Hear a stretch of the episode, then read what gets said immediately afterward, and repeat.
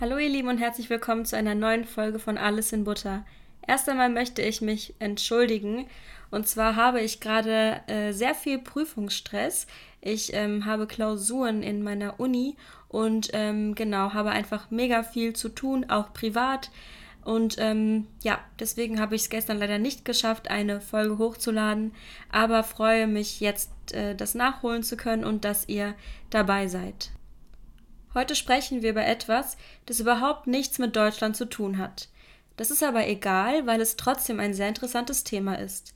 Ich erzähle euch jetzt nämlich etwas über die griechische Mythologie und vor allem über ein paar griechische Götter, nämlich über die Götter des Olymps. Es sind insgesamt zwölf Götter, beziehungsweise die Hauptgötter. Ähm, ja, und die wohnen, wie gesagt, auf dem Olymp. Die Namen sind Zeus, Poseidon, Hera, Demeter, Apollon, Artemis, Athene, Ares, Aphrodite, Hermes, Hephaistos und Hestia. Ich werde jetzt über alle sprechen. Los geht's mit Zeus. Wie ihr wisst, haben alle griechischen Götter auch einen römischen Namen. Bei Zeus ist es Jupiter, wie der Planet. Er wird immer mit einem Adler, einem Blitzbündel und einem Zepter dargestellt. Zeus ist der Göttervater und herrscht über den Himmel, also praktisch der mächtigste griechische Gott. Wenn es blitzt und donnert, so denkt man, dass es von ihm kommen würde. Er bekam vier Kinder mit seiner eigenen Schwester und hatte unzählige Affären. Er galt als Frauenverführer und nahm oft eine andere Gestalt an, um sie um den Finger zu wickeln. Machen wir weiter mit Poseidon bzw. Neptun.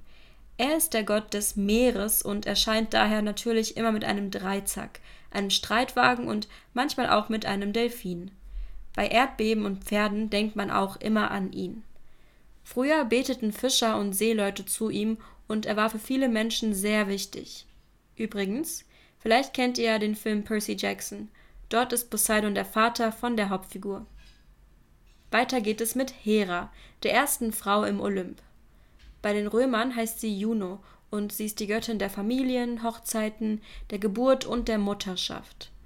Oft wird sie mit einem V gezeigt. Ein V ist dieses, dieser majestätische Vogel, der ähm, so ein schönes Gefieder hat. Ähm, aber oftmals sieht man sie auch mit Granatäpfeln und mit Getreide. Sie ist neben ihrem Bruder und Gatten Zeus die mächtigste Figur im Olymp. Sie ist zwar eine sehr starke Frau, aber auch sehr eifersüchtig. Vor allem natürlich, weil ihr Mann ihr so oft fremd geht. Weiter geht es mit Demeter bzw. Ceres. Als Erdgöttin, Fruchtbarkeitsgöttin und Jungfrau wird sie des Öfteren mit einer Fackel, einem Korb, Pfirsichen und Blumen dargestellt. Vor allem für Bauern war oder ist sie sehr wichtig, da sie sie dafür zuständig machen, ob und wie viel Obst und Gemüse wächst. Es gibt auch einen Bioverband in Deutschland, der Demeter heißt. Sie kümmern sich um eine gute und biologische Landwirtschaft. Kommen wir zu Apollon bzw. Apollo. Er wird oft mit Pfeil und Bogen dargestellt und ist der Gott der Poesie und des Lichtes. Er soll außerdem für Recht, Frieden und Ordnung sorgen. Und er soll wunderschön, blond und jung aussehen und einen athletischen Körper haben. Vielleicht kennen übrigens einige von euch den Brillenladen bzw. Optiker Apollo. Die Verbindung kenne ich allerdings leider nicht. Die sechste Göttin im Olymp ist Artemis bzw. Diana. Auch sie wird oft mit Pfeil und silbernem Bogen dargestellt. Sie hat eine Hirschkuh und eine Mondsichel bei sich. Artemis ist die Göttin der Jagd und des Mondes, und das Coole an ihr ist, dass sie weder Mann noch Kinder hat. Sie ist auch die Herrin der Tiere und schützt Mütter und Kinder, hat also mit Männern eher weniger zu tun. Lasst uns über Athene bzw. Minerva sprechen. Sie ist die Göttin der Weisheit, der Künste und Wissenschaften und der Kriege und des Friedens. Wie ihr bestimmt wisst, wurde die Hauptstadt Griechenlands nach ihr benannt. Sie ist die Schutzgöttin Athens. Sie erscheint immer mit einem Helm, einem Speer und einem Schild und einer Schlange. Auf ihrem Schild sieht man Medusa, die wunderschöne Frau mit Schlangenhaaren, bei der man erblindet, wenn man sie ansieht. Athene ist kein großer Fan von Krieg und handelt eher ruhig, strategisch und, naja, ist auch sehr intelligent. Weiter geht's mit Ares bzw. Mars. Er ist quasi das Äquivalent zu Athene. Er wird genauso dargestellt wie sie und hat außerdem noch eine Fackel und einen Hund bei sich. Er ist sehr aggressiv, liebt den Krieg und ist auch unbeliebt. Zwar ist er wunderschön und optisch gesehen der perfekte Mann, jedoch trotzdem sehr, sehr unbeliebt. Kommen wir zu Aphrodite oder Venus. Diese kennt ihr bestimmt. Sie ist die Göttin der Liebe und der Schönheit und wird immer mit Muscheln, Schwänen, Spiegeln und Äpfeln dargestellt. Sie ist wunderschön, hat Kurven und lange Haare. Sie hatte sehr viele Liebhaber und war total begehrt, und es gab sogar Kriege um sie, weil jeder Gott verrückt nach ihr war. Der nächste Gott ist Hermes. Er ist der Gott der Diebe, des Handelns und der Reisen. Außerdem ist er auch der Götterbote und wird mit Flügelschuhen und einem Reisehut dargestellt. Ihr kennt alle bestimmt den Paketversand Hermes, der natürlich von dem griechischen Gott inspiriert wurde. Er log viel und war sehr hinterlistig und hypnotisierte und verzauberte sogar die Menschen um sich herum. Weiter geht es mit Hephaistos bzw. Vulkanus. Er ist offensichtlich der Gott der Vulkane, des Feuers und der Architektur, und dementsprechend wird er immer mit einem Hammer und Werkzeug gezeigt. Er soll überhaupt nicht schön sein, also eher hässlich, und hat außerdem leider auch eine Behinderung. Seine Mutter Hera fand ihn so widerlich und abscheulich, dass sie ihn vom Olymp warf und er danach gelähmt war. Das heißt, er konnte sich nicht mehr bewegen. Da er Schmied war, baute er einen goldenen Thron für seine Mutter. Das war allerdings eine Falle, denn sobald sie sich setzte, wurde sie gefesselt und nicht mehr losgelassen. Die anderen Götter bettelten ihn an, Hera freizulassen, und Hephaistos wurde wieder in den Olymp aufgenommen. Weiter geht es mit Dionysos, den viele von euch bestimmt kennen.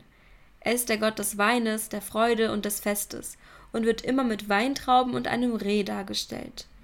Da er den Wein erfand und der Wein in Griechenland sehr, sehr wichtig ist, machte ihn Zeus zum Gott. Davor war er ein relativ normaler Mensch. Da er auf jeder Party sein muss, hat er die Fähigkeit, an mehreren Orten gleichzeitig zu sein. Ziemlich praktisch. Kommen wir zu Hades bzw. Pluto, dem Herrscher der Unterwelt. Er wird meistens mit einem dreiköpfigen Hund und einem Füllhorn sowie mit einem Stab dargestellt. Wie ihr wisst, sind die meisten Götter im Olymp Geschwister und teilen Kronos als Vater. Dieser hat sie gefressen und die Kinder konnten aus seinem Magen entkommen. Poseidon, Zeus und Hades, die wichtigsten Götter im Olymp, losten dann aus, wer welchen Bereich bekam. Poseidon bekam die Meere, Zeus den Himmel und Hades die Unterwelt. Die griechischen Jahreszeiten sind so entstanden, dass Hades nicht einsam sein wollte da unten und sich Persephone als Frau wünschte. Die beiden heirateten also. Persephone ist die Göttin der Unterwelt, da sie Hades heiraten musste. Das hieß aber gleichzeitig auch, dass sie die Unterwelt nicht mehr verlassen durfte, und so machte sie mit den Göttern des Olymps einen Pakt. Sie verbringt vier Monate im Jahr in der Unterwelt und die restliche Zeit im Olymp mit den anderen Göttern.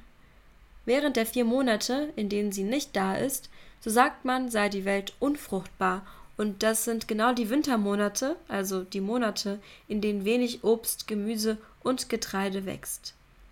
Erst wenn sie wieder nach oben kommt, also wahrscheinlich gegen März, dann geht es der Erde wieder gut.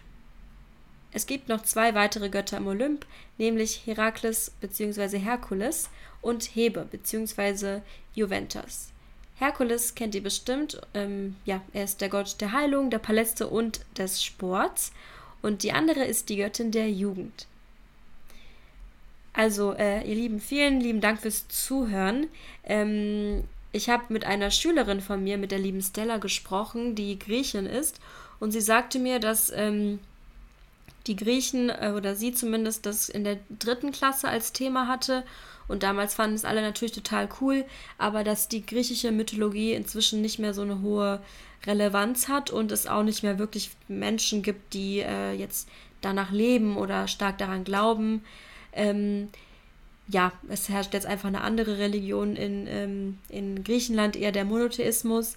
Aber ich finde es trotzdem sehr interessant, sehr faszinierend, was äh, die Griechen sich da damals ausgemalt haben. Das ist ja eine ganze Welt, die sie erschaffen haben mit Geschichten, Intrigen und so weiter. Und äh, Stella sagte mir auch, dass die Römer das äh, klauten von den Griechen, aber da bin ich mir leider wirklich gar nicht sicher. Jedenfalls finde ich es cool, dass es so viele Filme und Serien und alles über das Thema gibt und einfach, äh, ja, total faszinierend, auch wenn wahrscheinlich äh, nichts davon der Wahrheit entspricht.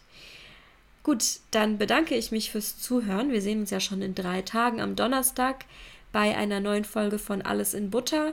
Und genau, dann, äh, ja, passt auf auf euch und bis dann. Ciao, ciao.